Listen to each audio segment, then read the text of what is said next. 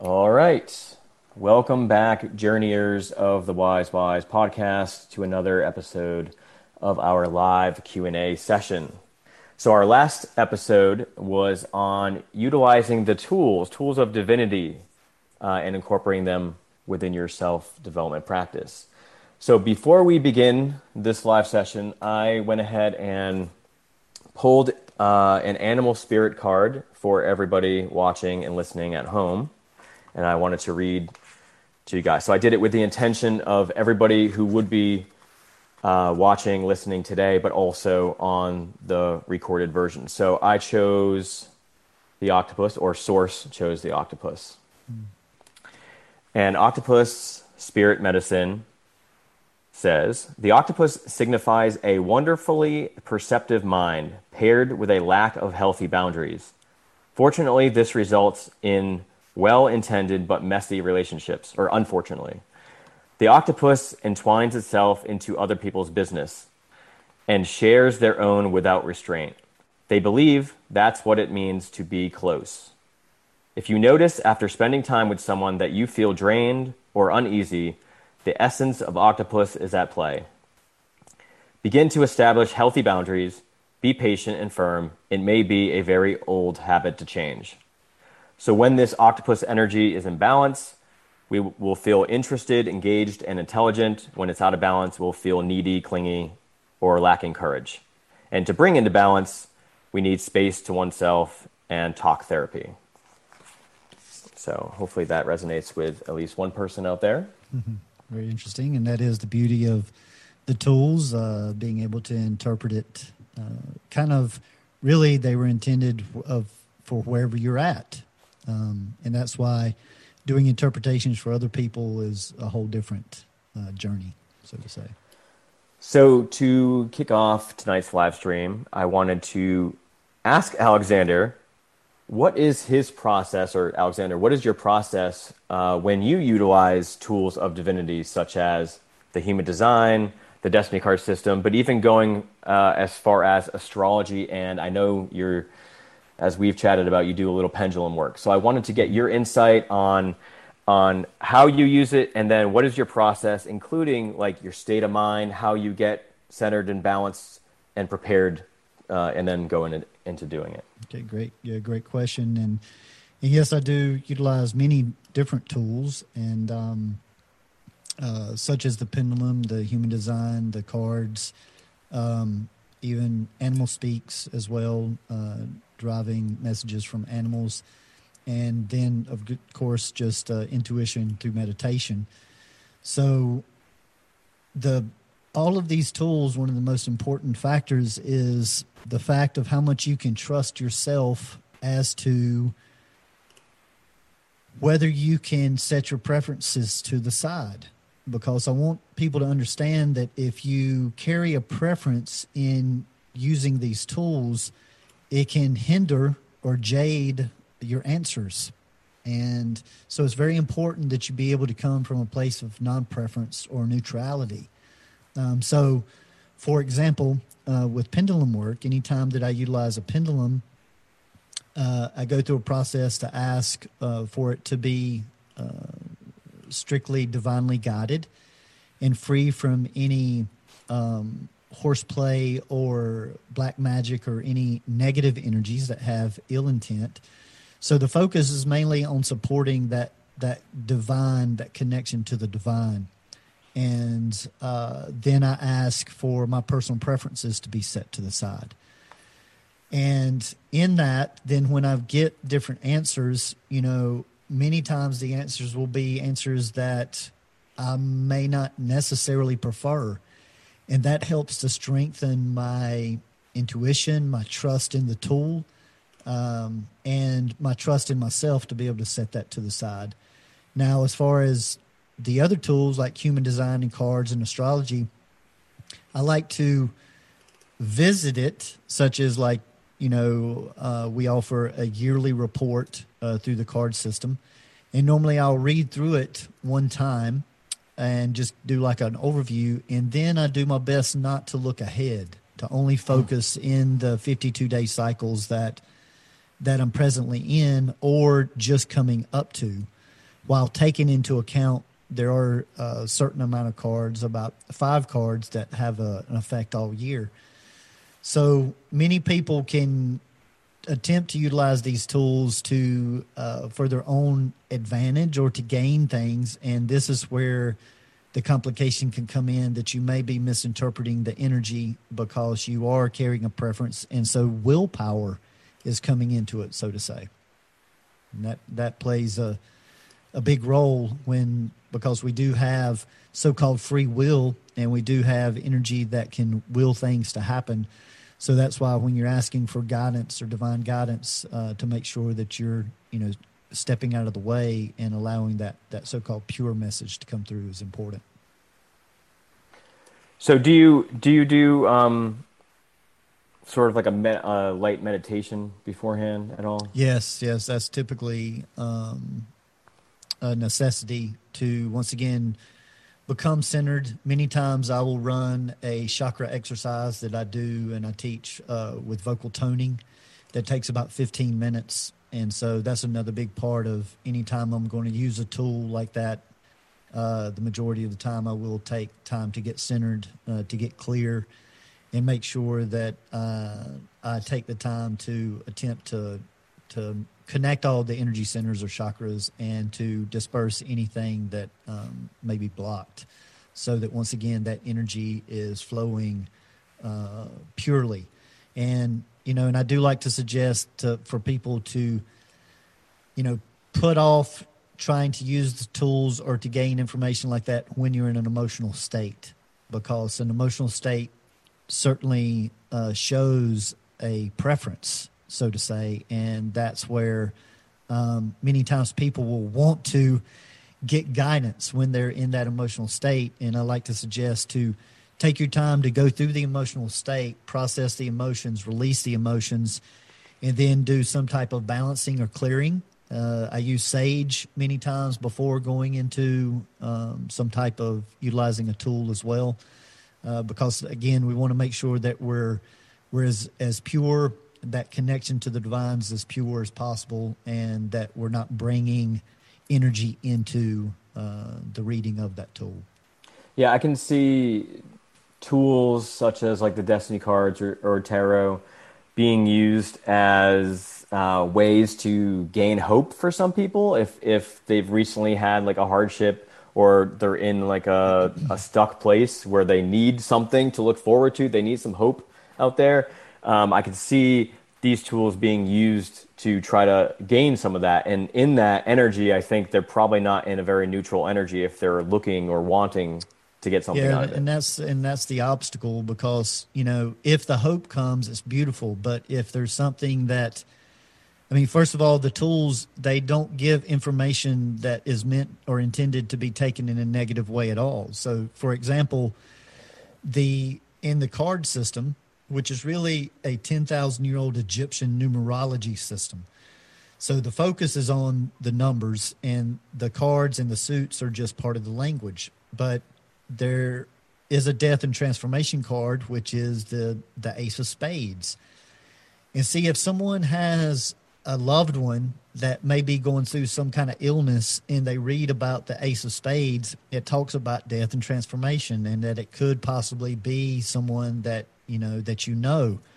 But the majority of the time it's actually talking about uh, and i have had that happen uh, to be literal in that way. But the majority of the time it's talking about maybe a part of yourself or your personality that needs to transform and die and you move past. So this is the problem with people using the tools for hope is that if that misinterpretation goes in a so-called negative direction, see it can make uh, the challenge even harder.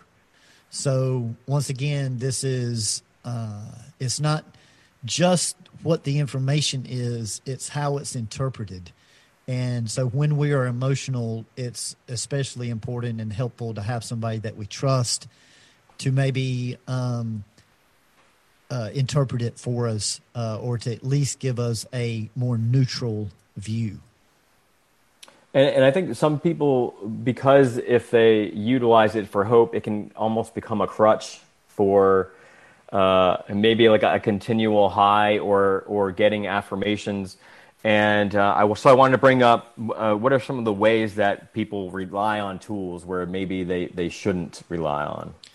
Yeah, I think you know, especially in the beginning when people first get introduced uh, to the tools, it becomes very exciting, and there is a certain sense of oh, I'm going to be able to figure things out. and you, uh, you know, you shared a good story um, on the last podcast about that, and and we can use these tools um, to gain information, but there are a lot of variables. Um, like for instance, hypothetically, I think you used like a six of hearts in in the example that you used, and that could show very strong connection. But say a six of hearts is your cosmic reward if you aren't at a certain point of your life to have gained a certain amount of knowledge, then you may not be able to even recognize what that six of hearts is bringing to you. Um, so, so this is why that the consciousness level is important as to where both parties are at in the that hypothetical situation, because what it does mean is that the potential is there but not that necessarily both parties are at the right junction or the right time of their life for that those roles to play out. So, although it can be a very good roadmap, um, I've ran into very many people that uh, attempt to utilize these tools in a way to set people up around them to play certain roles, and it just doesn't necessarily work out like that. Um, it takes a deeper level of um, humility and innocence, uh, educated innocence, I'll call it, uh, to to watch the patterns play out, but you can't necessarily just will them to play out the way that they just show potential to. Yeah, and I I know when like when I look at like a destiny card report, which I have one here, and I do want to show uh, people what it's all about.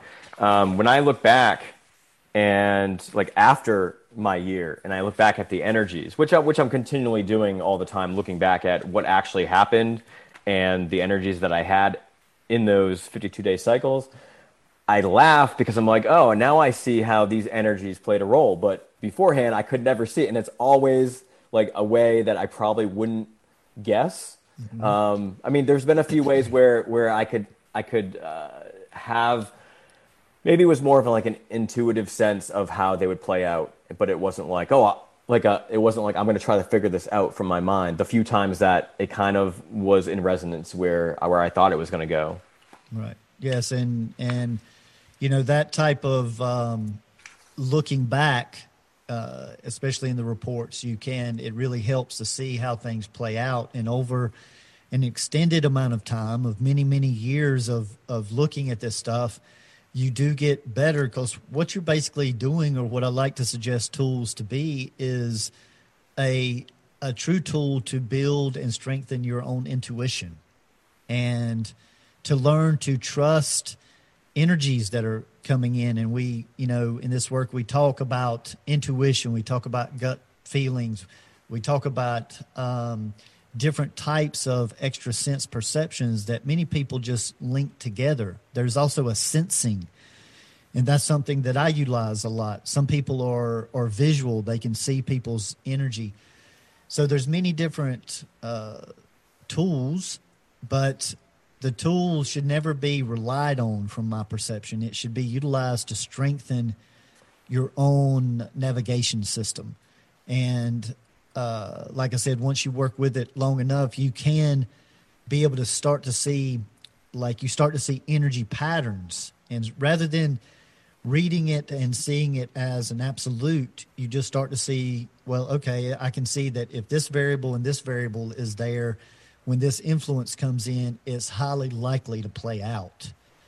And that's what a uh, true working toward master level is utilizing the tool, but also utilizing the surroundings and all the variables simultaneously to get uh, a pure and clear overall picture. And this is why some people have um, a bad taste in their mouth with such tools, is because they've run into someone that maybe had very little experience and wasn't very good at the explanation. And that's why when we do share information um, and it's not the right person or it's not the right time or for if we share it for too long or it's the wrong subject, we can not only push somebody away from communicating with us, but we can also shut them down from being interested in those types of tools moving forward.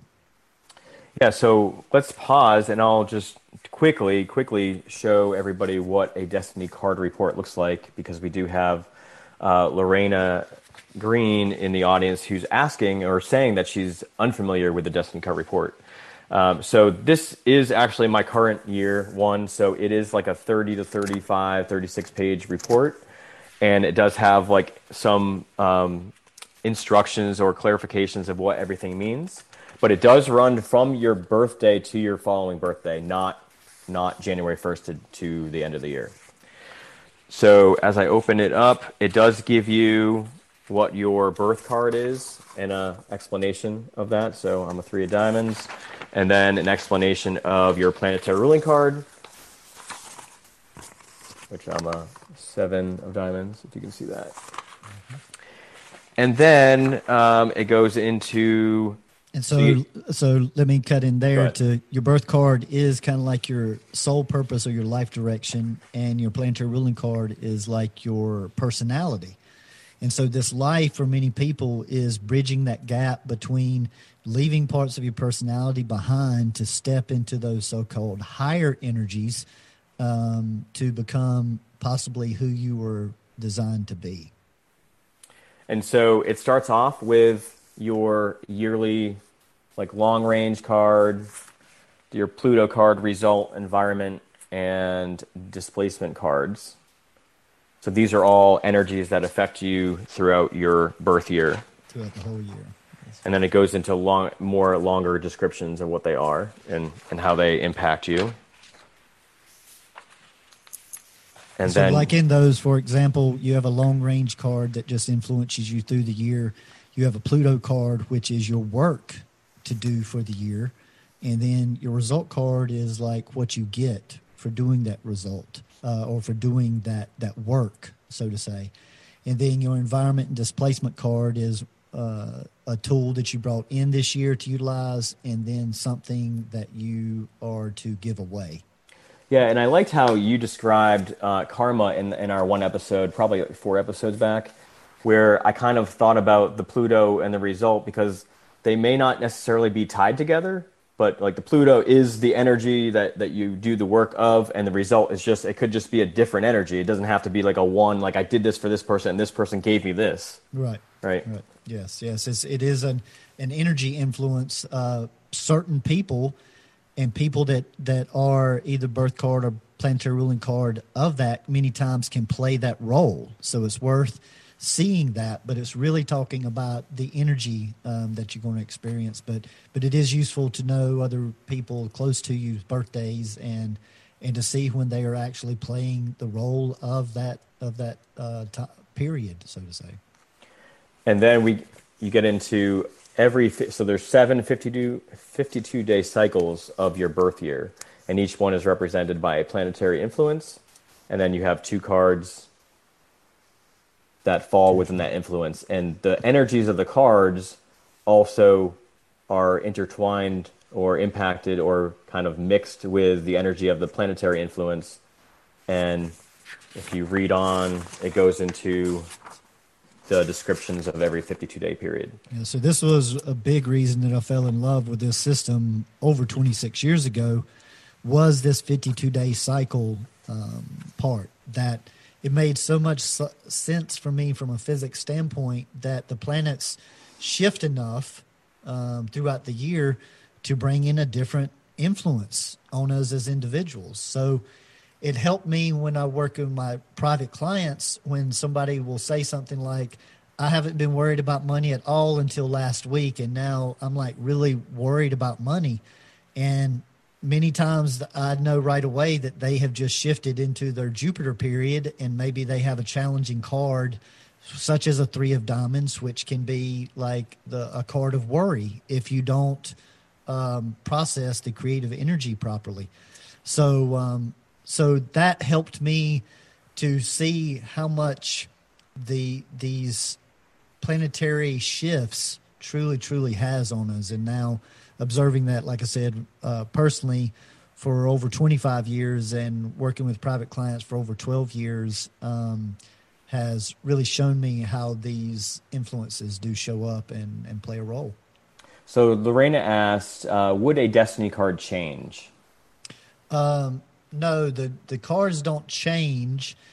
If there is a variable to where if you are born at midnight and it's daylight savings time, then technically it's similar to being born on a, a cusp. You could be the actual cards from the day before um, if it's during daylight savings time, like I said. So that's the only time that that can get kind of tricky.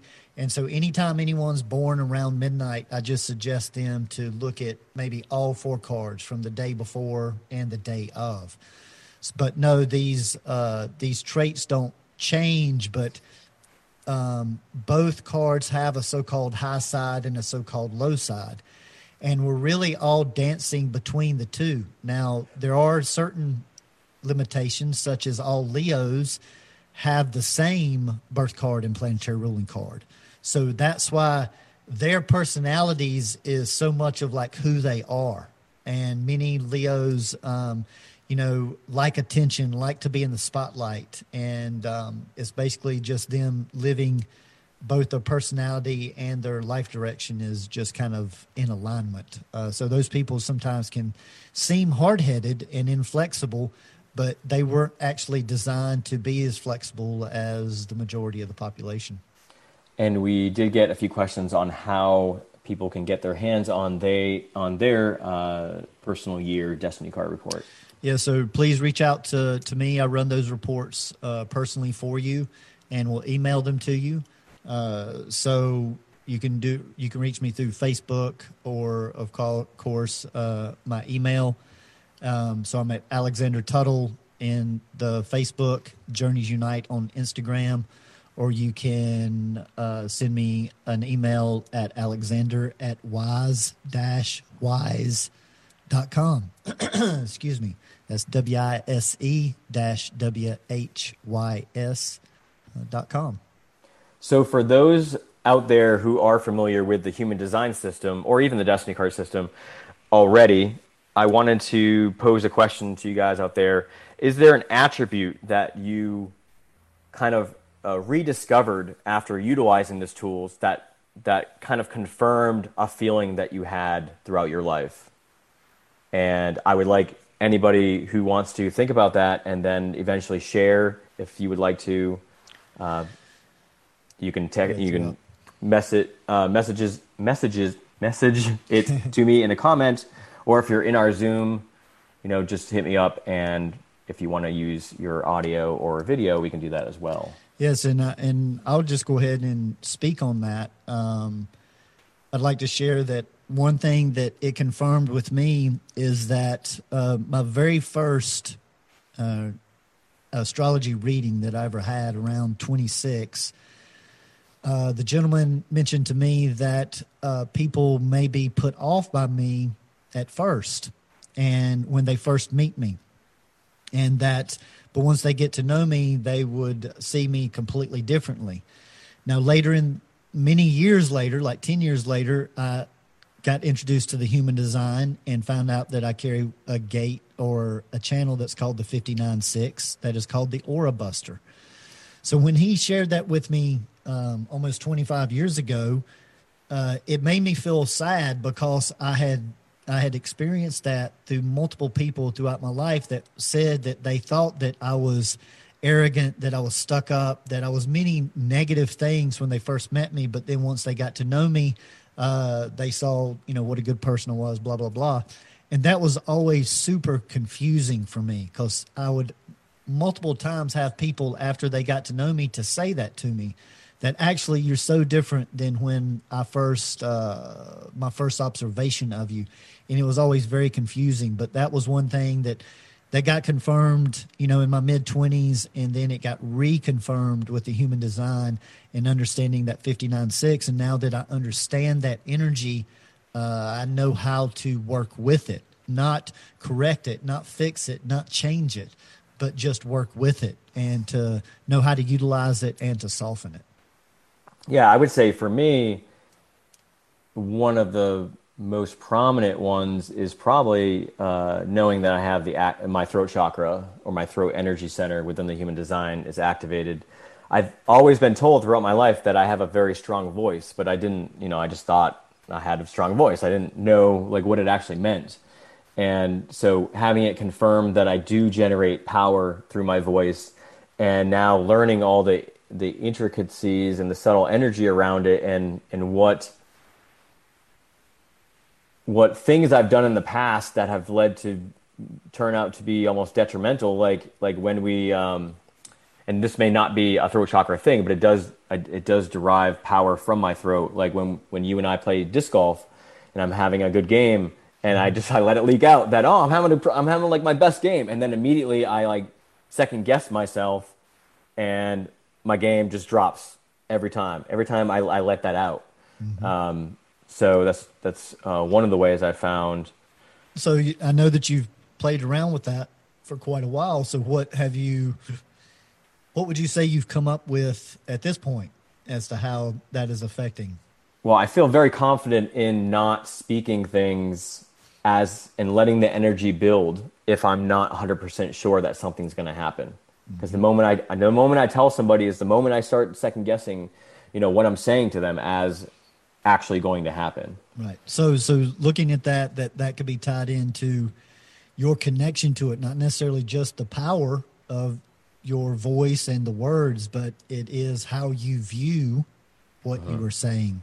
And that's very important for everybody to realize because it is it's not just what you do or what you say, it's how you truly feel about it. That's the energy that's always behind it. That's why I have a saying that good intentions are the death of a wise one because it takes more excuse me it takes more than just good intentions um, it is truly representing yourself as an authentic self uh, and not allowing that so-called doubt to uh, to play such a, a big role and so so utilizing that to to maybe hold those words in as you start to say something and go yeah i'm just going to see if if I can build the energy without so-called leaking it out. Yeah. Another one that you brought up probably like three or four months ago was that people with the throat chakra tend to want to use more words than are maybe necessary. And ever since you said that, I've reflected upon myself, and I'm like, oh my god, that is that is what what happens. And since like that's been confirmed, it's been even stronger now. Like like I I feel so restricted if I have to text somebody, but I have like what I'm trying to say is so complex that I have to do it through voice. Yes, yes, and and to to look at that as like not necessarily a negative thing because throat chakra people do process through vocalizing, but they can confuse themselves and others by talking, you know, in too grand of a scheme. Um, so, so once again, that's not something to chastise yourself about. but to pay attention that uh, that maybe you can uh, hold some of that energy in and process in a more efficient way. So we do have a few shares out there. Uh, Michelle says that uh, she says I recognize how energetically em- empathic I am. How I have always been influenced by others. I have developed a more or a lot more compassion by understanding my human design. That's well said. Me too. I mean, the the human design and the card system is what I uh, just give so much credit toward compassion because it has it has given me a visual and a, a comprehension of just how different we are as people. And although we carry some similarities, I'm on a platform of celebrating our differences and being able to come together and not see those differences as weaknesses, but how we are so much stronger um, connected than we are individual. Yeah. And we got we got a few more. So we got um, Claire being a jack of diamonds. It has confir- it was confirmed that I have the capability to be a successful entrepreneur. that had always been kind of a dream of mine, but I never felt I was capable enough to pursue my own business ideas. I've really been reevaluating that in the past year or so. Very freeing and exciting.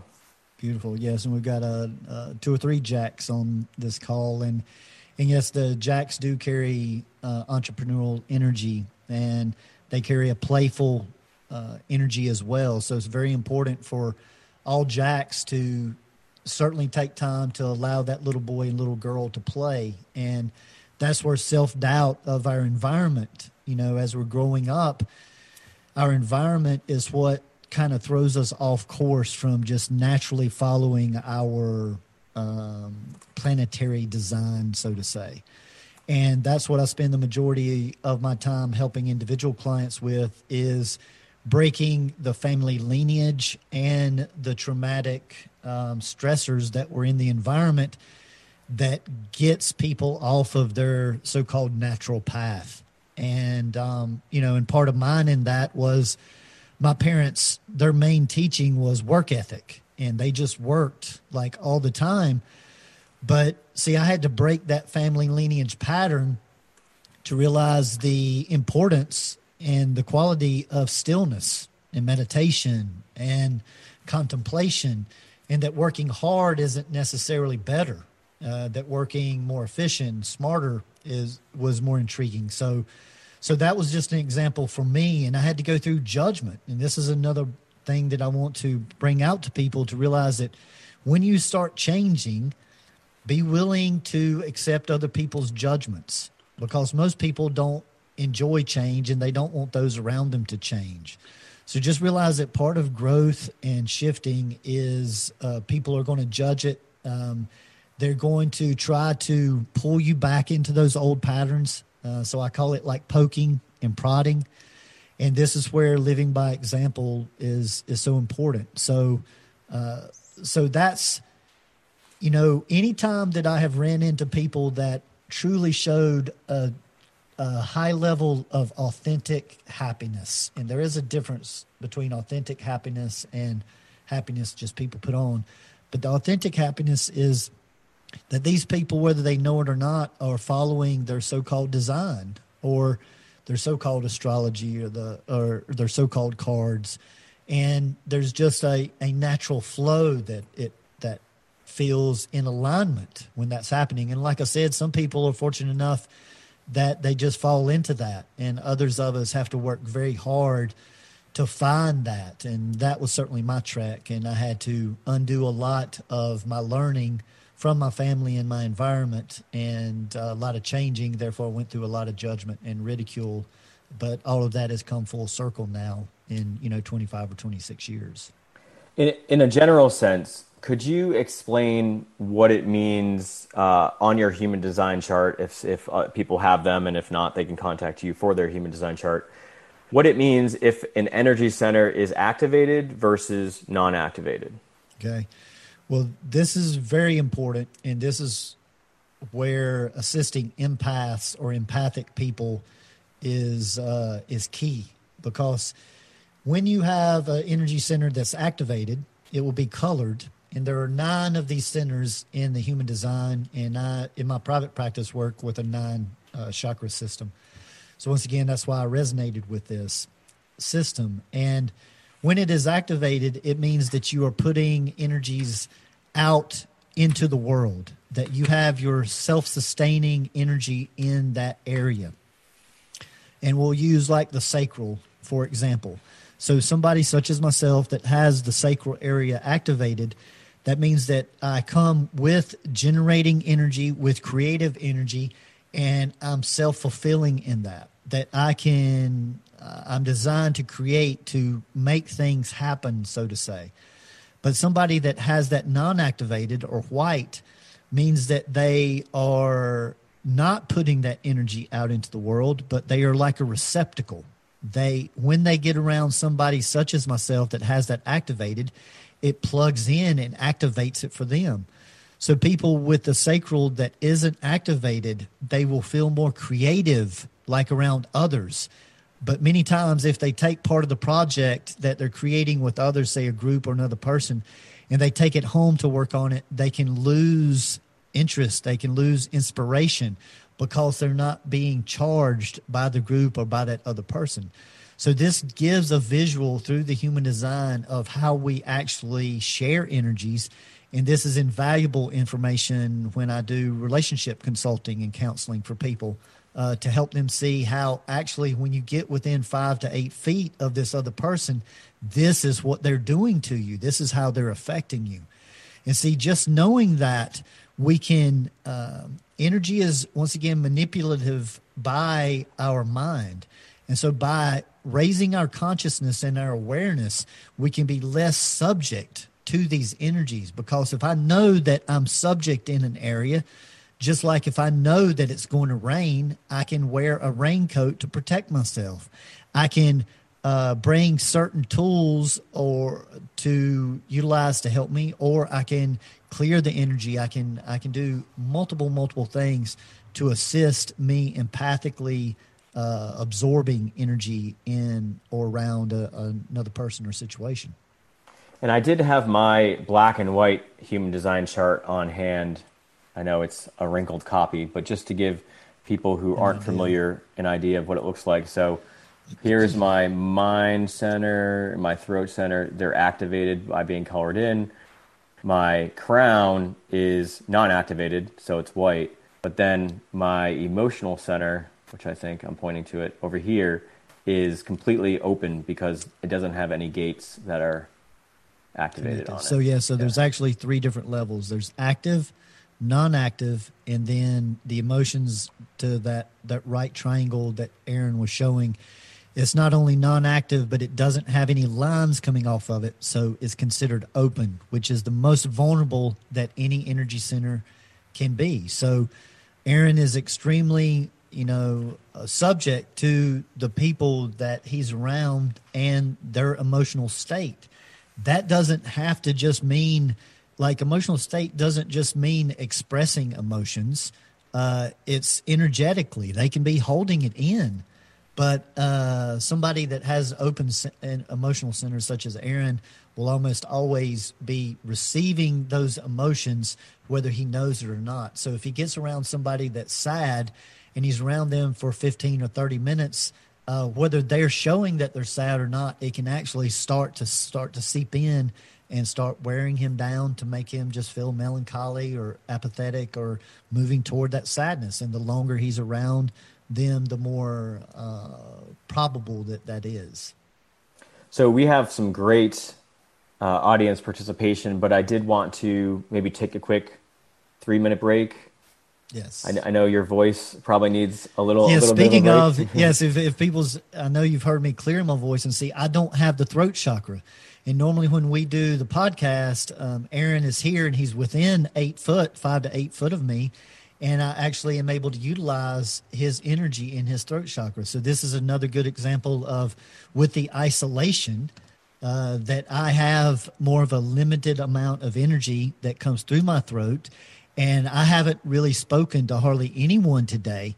So this is just a good example that I know my limitations that I have about typically an hour and a half before my voice will start to get weak or start to show weakness. And of course, we got on this call about 30 minutes before we invited everyone else. So, so this is just yet another example. And, um, and so uh, love sharing. And so, yeah, let's take a little break and I'll play a little music while we just take, uh, I don't know, three or five minutes.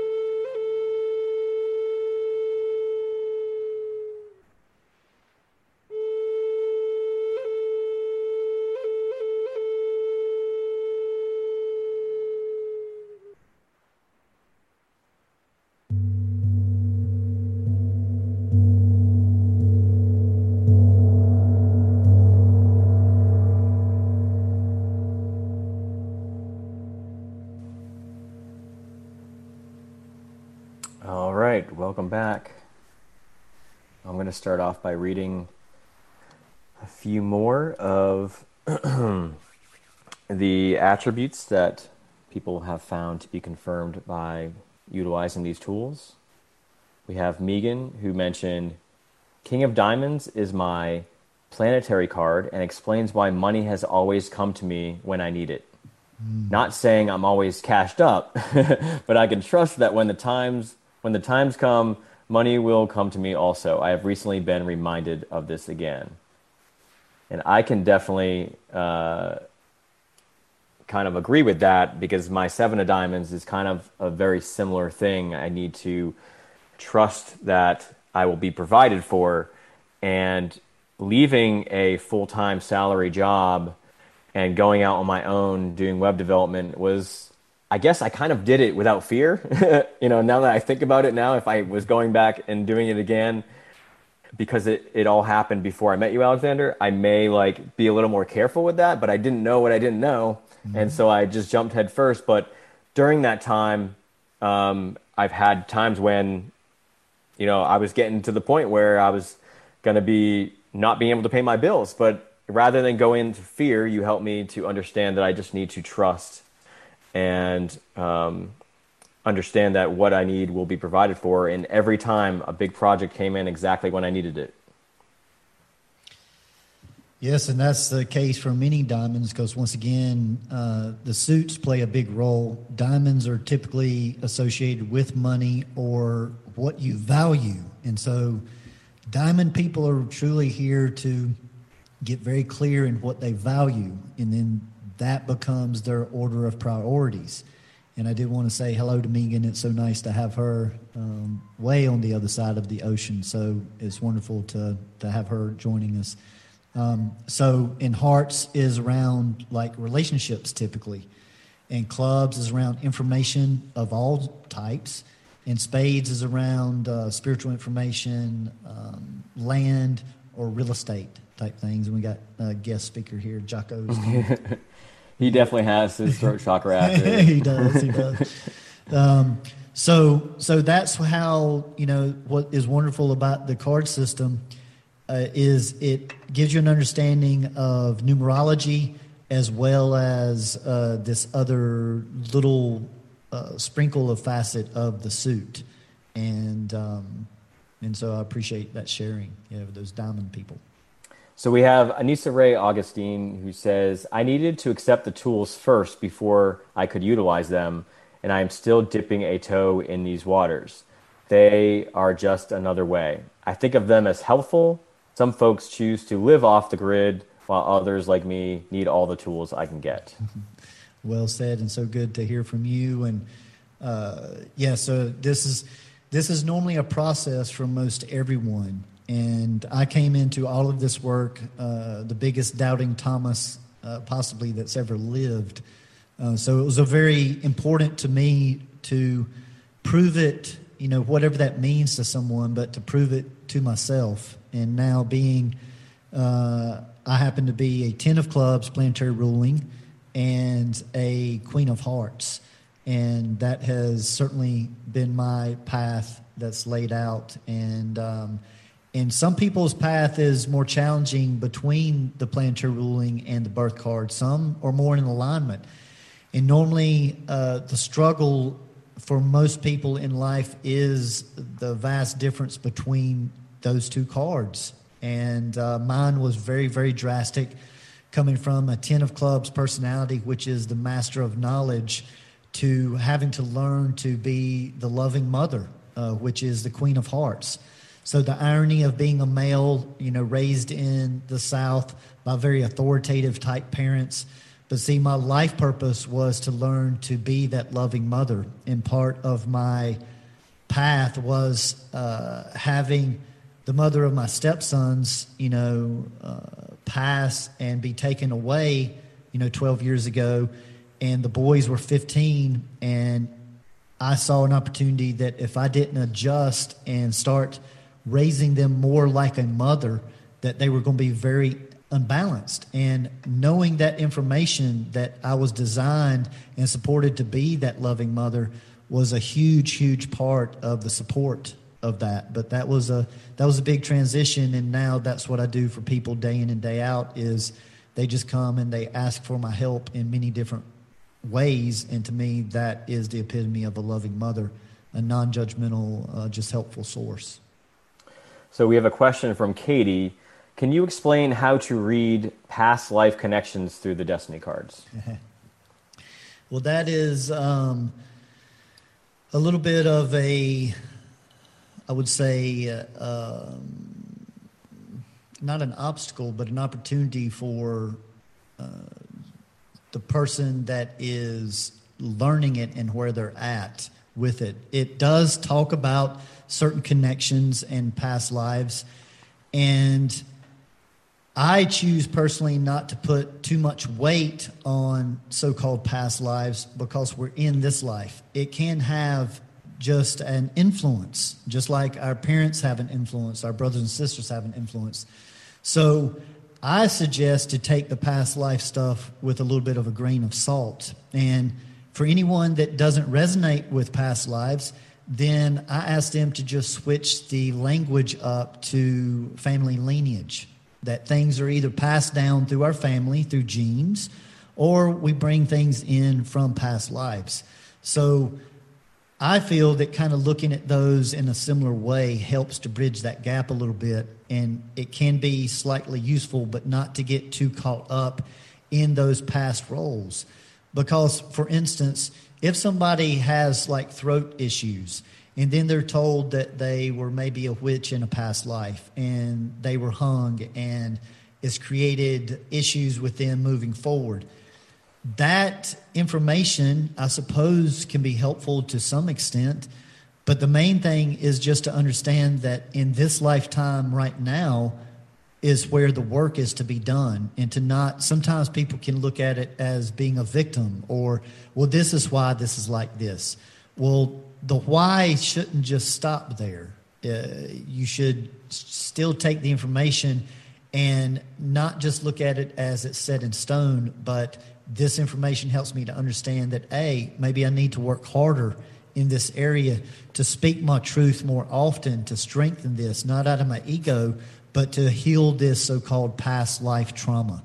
Um, so, so that's just a brief explanation of how I personally approach the the past life information. And in the in the compatibility reports, and all of these reports are just twenty five dollars. They they give so much information for um, for the price. And then, of course, we can go deeper in a private reading to go over both the human design and the cards. But, but yes, those uh, utilizing the the past life information can, you know, some relationship couples like really resonate with it. and They can say, "Oh, I felt like we were connected before," but once again, these were energetic connections and not as much personality connections as people can get confused with.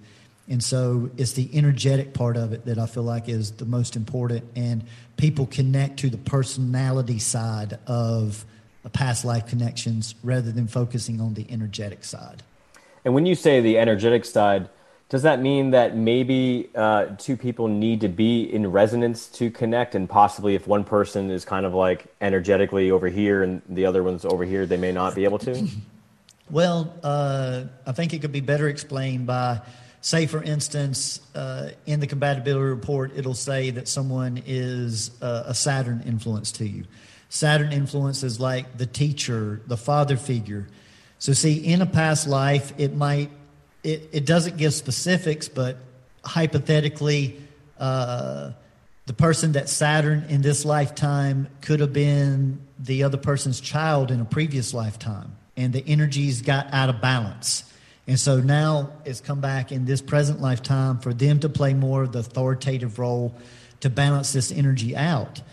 And if a person can see it energetically rather than personality wise, it can be worked with so much uh, easier and better. Because if it's personality, you think the person is just doing that to be mean, to be rude, all these reasons. When, when you're able to look at it from an energetic standpoint, you take that that blame away and you're just able to really to take the responsibility on yourself and you have the opportunity to say oh this person is treating me this way because of that past life influence And the less resistance I show to it, and where we say lean into the friction and we lean into it and we invite it, then many times that will dissipate the energy. So that's why I suggest focus on the energetic side of the influence and what it is there to teach you rather than the person and uh, the personality, so to say. Well, I'm so glad I asked that question because that was an awesome answer, and I think something that that many people um, need to hear. And I, I, that is just a very important thing to take into account is that it's not the personality, it's not the person's personality necessarily. Um, it's definitely their energetic makeup more. Yes, yes, and we do want to, you know, invite anybody that would like to ask a, a question personally uh, to send Aaron a message, and I think we do have a couple of people that um, may have questions because uh, we do want to promote this to be interactive, and so if you have a question, Aaron doesn't have to ask it for you. Just send a message to him and say, Hey, I'd like to ask this question. You don't have to come on camera. You can just unmute it, or you can come on camera. Because um, that is the main objective of this time together is the interaction.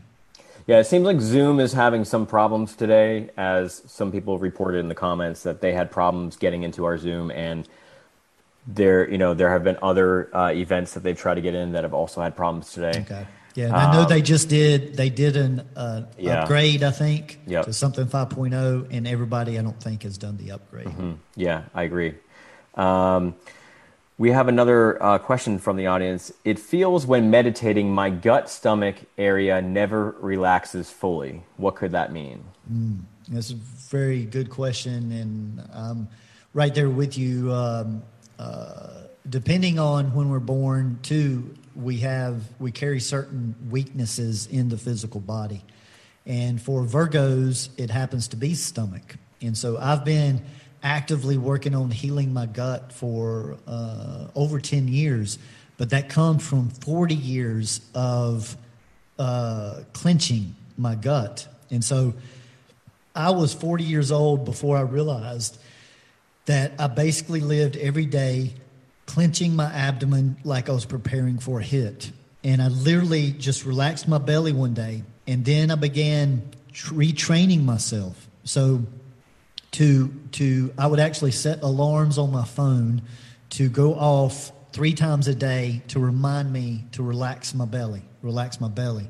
Now I do it just uh, so called intuitively throughout the day, but that relaxing of the abdomen of the gut area uh, can be connected to that. And with me, it was frustration that I'd lived the majority of my life in frustration, and that clenching was part of that frustration.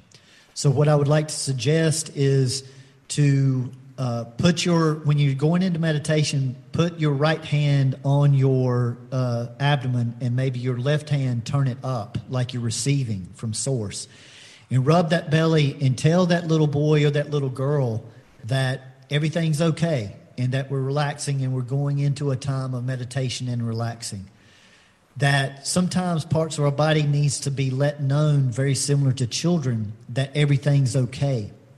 And that becomes like a little bit of a, retraining that you're just you're retraining yourself to uh, relax those areas of your body. Some people it's their neck, some people it's their shoulders, some people it's their their hips, their knees, different areas of their body, elbows, and so uh, that recognition or noticing that is more than likely something that has been going on as a pattern throughout the majority of your life and there needs to be just some intention put toward it and then uh, actual practice to recalibrate that and be patient because normally, once again, it can take up to half as long to uh, correct something as it did to create it. So, realistically, that took me, you know, when people hear me say that I've been working on my gut for like 10 years, I see judgment in their faces.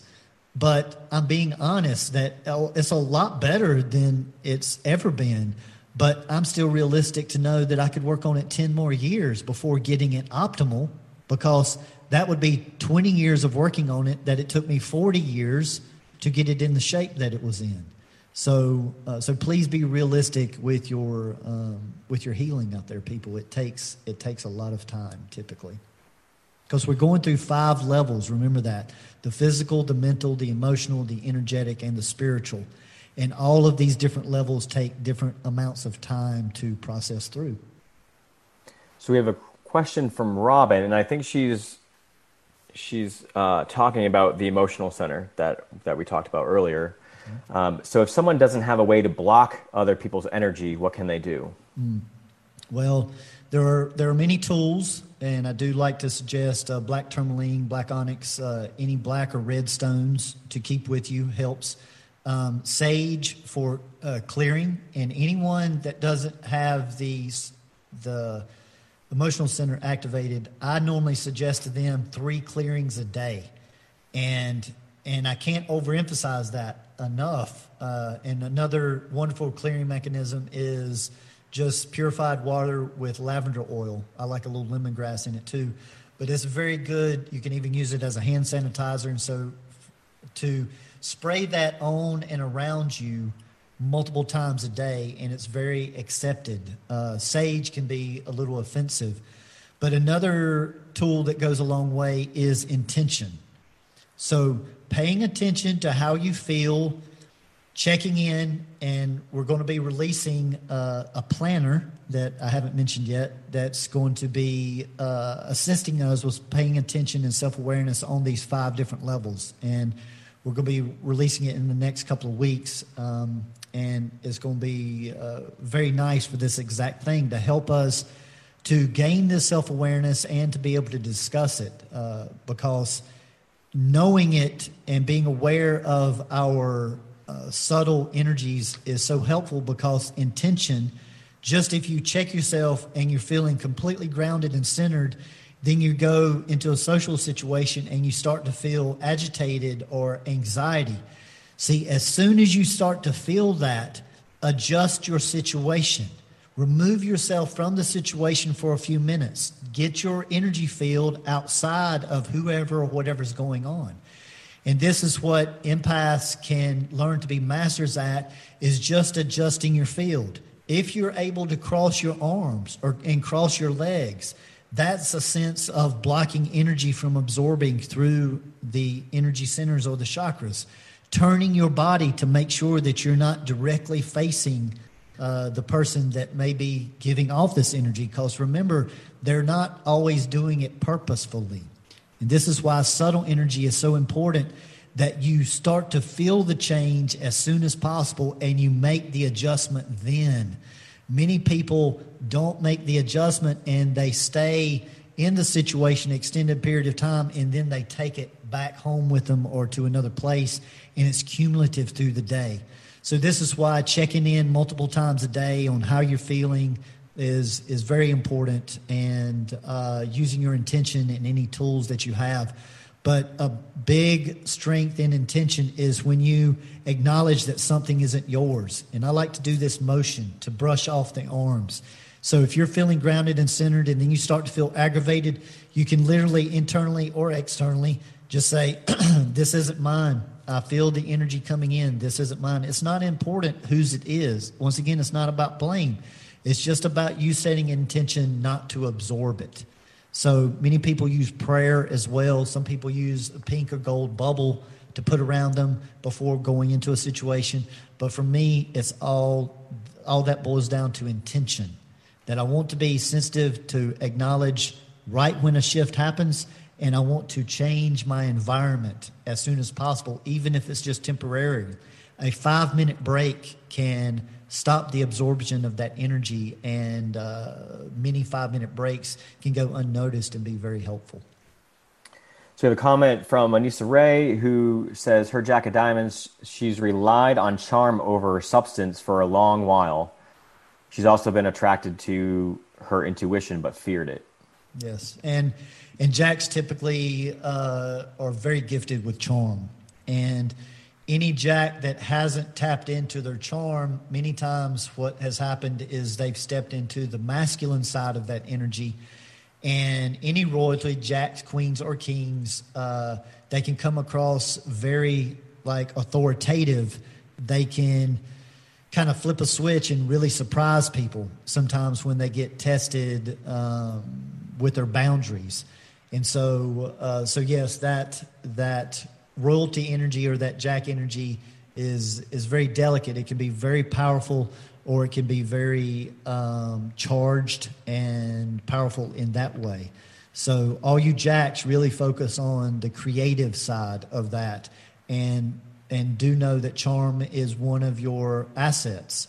Uh, and trusting your abilities, your intuition, and that type of thing is just an ongoing practice for almost everyone. And it does get better with time. And the main thing is when I was practicing my intuition very intentively um, 15 or 20 years ago, I had a saying that I would repeat as almost a mantra that I'd rather be wrong following my intuition than right following my mind.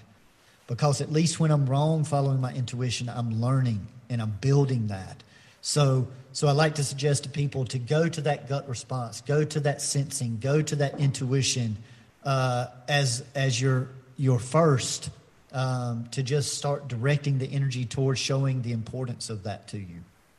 Man, that is that is one thing that I really I really uh, need to work on is my intuition. It's something that I've kind of had an intention to do, um, but I've just been so trained to be in my mind um, for so long, and so that's obviously the one place I go to whenever you know, like by default. So it's yes. going to take some some intention to work on my intuition. Yes, yes, and it did for me as well, and um, you know. Uh, uh, some creative people can have even more of a challenge uh, because of all the possibilities that come in.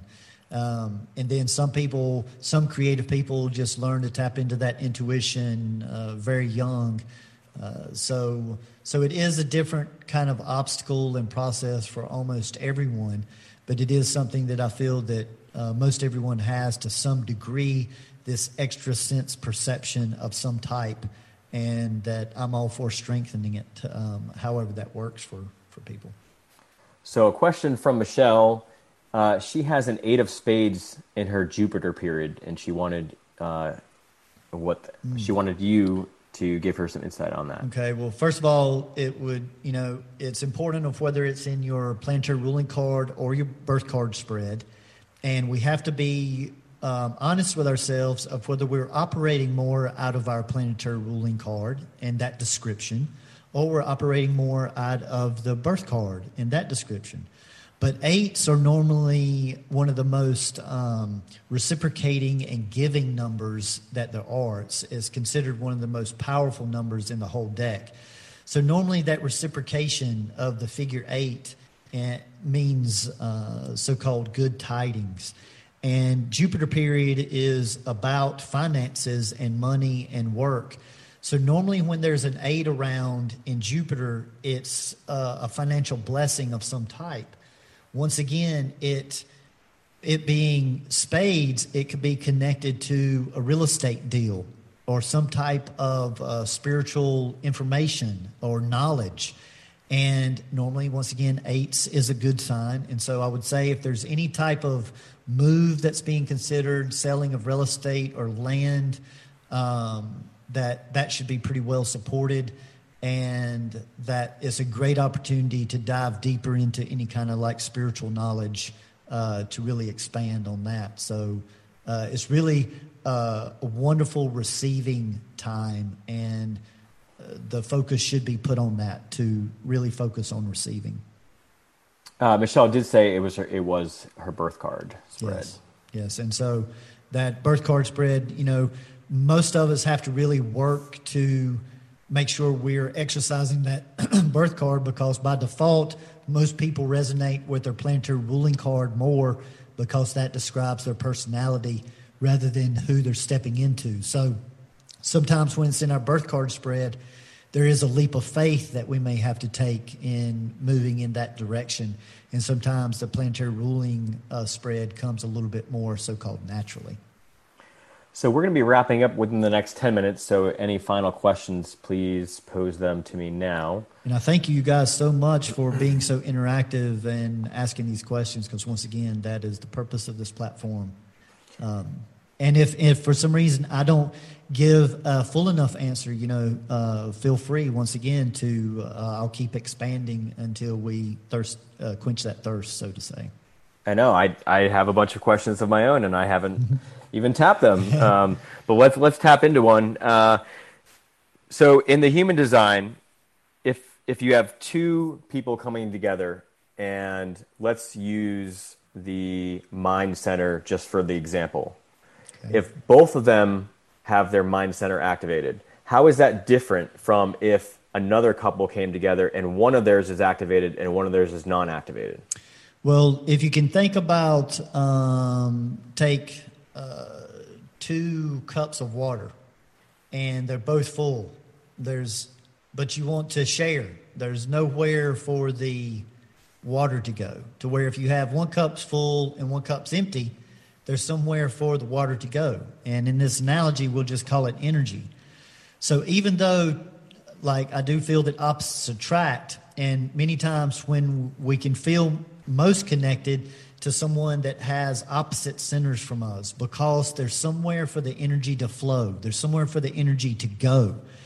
And that many times can feel like those two people can just really flow um, with the information to where if both parties have it activated, it can be a little bit of a uh, clashing of, of heads, so to say. It can be a clashing of information because when an energy center is filled, it's hard to absorb. It's more challenging to, like with the mind center filled in, it's more challenging for those people typically to take other people's opinions to listen to suggestions because they're challenged because they're already full of information, so to say.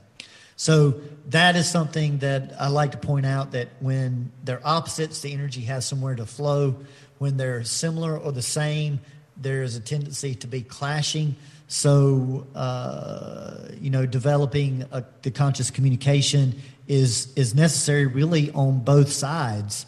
Um, but when it really comes down to how uh, intimate the two people are because two activated mind centers, like in the business world or throwing around ideas, can be very flowing because they're not uh, necessarily challenging each other. So, see, two mind centers activated when they're not challenging each other can be beautiful, never ending flow of ideas. But the problem comes when a decision has to be made.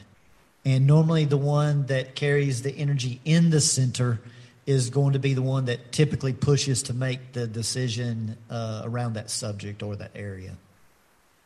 So, for for anybody who thinks that like I I'm not learning anything, like that was an actual question that I I thought about within the last few days, and and like that I did not know that I did not know. um, yeah, so one that I like to bring. Uh, uh, up in this situation is the sacral center again. And many people that have the sacral center uh, white or non activated see they're subject to people, especially in young life, in teenage years and 20s and maybe 30s, to when you go out in social situations or even to a bar or club, if you don't have that sacral center, you're subject to anybody that does. And so when when you meet someone, you can have that feeling of being connected to them forever.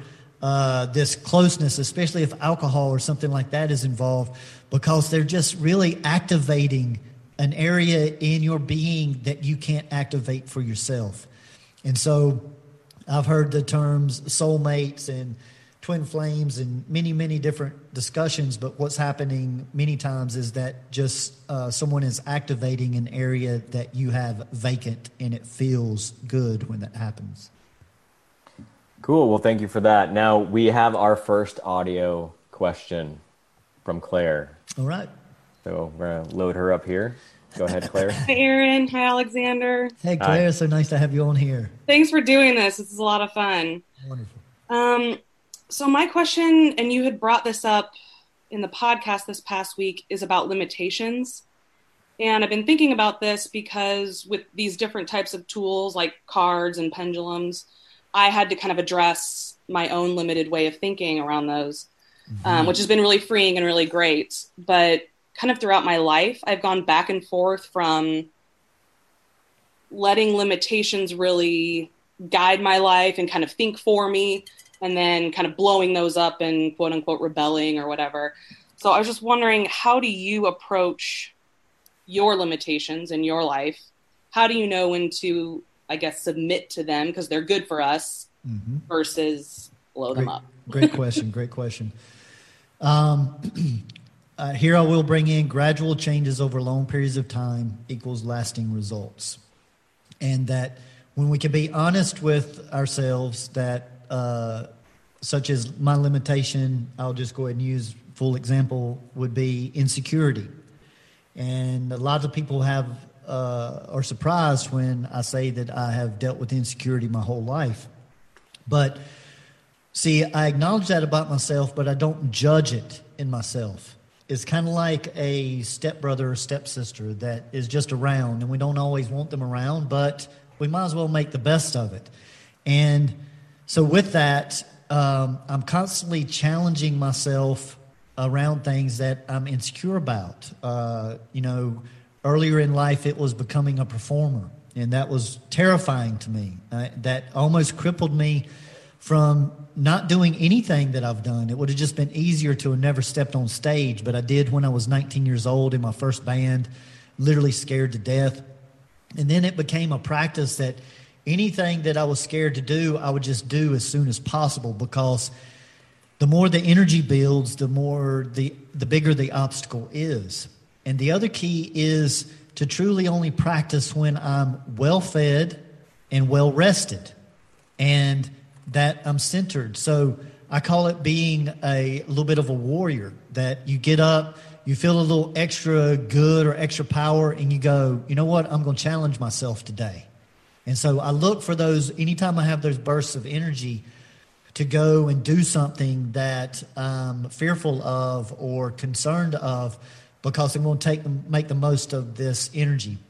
And if I'm having a heavy day or challenging day, I'm not necessarily going to challenge myself on that day. But what I will do is I will set a challenge up for the following day or a couple of days down the road as like incentive to give myself permission to be that wounded little child. It's okay to be weak, but to say, hey, after we nurture ourselves today and give ourselves a break, uh, we're going to step back into that power tomorrow or the following day. And, and I'll set just like a loose idea of something that I want to do to challenge myself. So, so challenge is important, but self acceptance is very important. We need to let that little boy and little girl know that it's okay to be upset and wounded and that we are going to work with them very patiently. And this is just very similar of how we would help an actual seven-year-old child uh, with an issue is how I suggest us work with ourselves. Great question. So I wanted to bring up something you said in the last podcast episode, which is only the conscious have choice. Yeah. And I wanted you to, uh, to expand upon that, you know, as the tools. Yes, and and with that, I wanted to uh, make sure that Claire didn't have oh, uh, oh, sure. Yep. any other uh, part of that question or if that answered her question well. That definitely answered it. Thank you. Wonderful. Thank you so much for coming on, Claire. And Claire is a wonderful partner helping out with the, the planner that we've been talking about.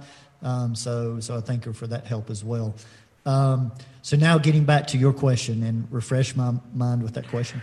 You mentioned only the conscious have choice. Yes. So so I happen to feel that we don't carry as much choice as most people think that they have because we're constantly being bombarded by influences. Uh, whether it's planetary influences or it's influences in the air, whether you believe in chemtrails or not, or there's additives to our food. Um, there's electromagnetic influences going on all the time, and we're stepping into 5G. That's a whole other issue. So, see, we're constantly being influenced through our food, through our music and sound, uh, noise pollution. And we're constantly being bombarded by influences that most people don't realize. So, what I mean when I say only the conscious truly have choice is that when you're aware of those influences and you make changes to adapt the air quality, the food quality, that you understand what is going on with the planets and the influences that's coming uh, in, that you understand the influences from your parents and your past traumas. See, the more that you so called understand, or I like to say overstand, uh, about the variables, the more conscious you are. And in that consciousness, the more uh, options you have, the more choices you have, because you are regulating the influences. And that's what I happen to feel that this life is about really regulating and managing our environment um, over fixing and just doing and willing. So, um, so from my position, this is the purpose of all of this learning is to raise the consciousness so that you're able to truly make uh, intentional choices rather than being subject to really your environment. So, in wrapping up, uh, at, um, well, before we started this, Alexander and I discussed what questions we should have uh, you all ponder and, and answer, but we went with the uh, the attribute that has been confirmed by the tools. But I wanted to throw Alexander's for everybody to ponder now after after this uh, live session. Alexander, do you want to ask it or do you want me to? Go ahead. Um, how truthful are you being with yourself? And of course, there's no right or wrong answer. It's all each person's own journey. Yes, and that and that shouldn't be a judgment. It should be an assessment. And there's a difference between judgment and assessment. An assessment is connected to uh, what I call one of the pillars polarity versus uh, duality.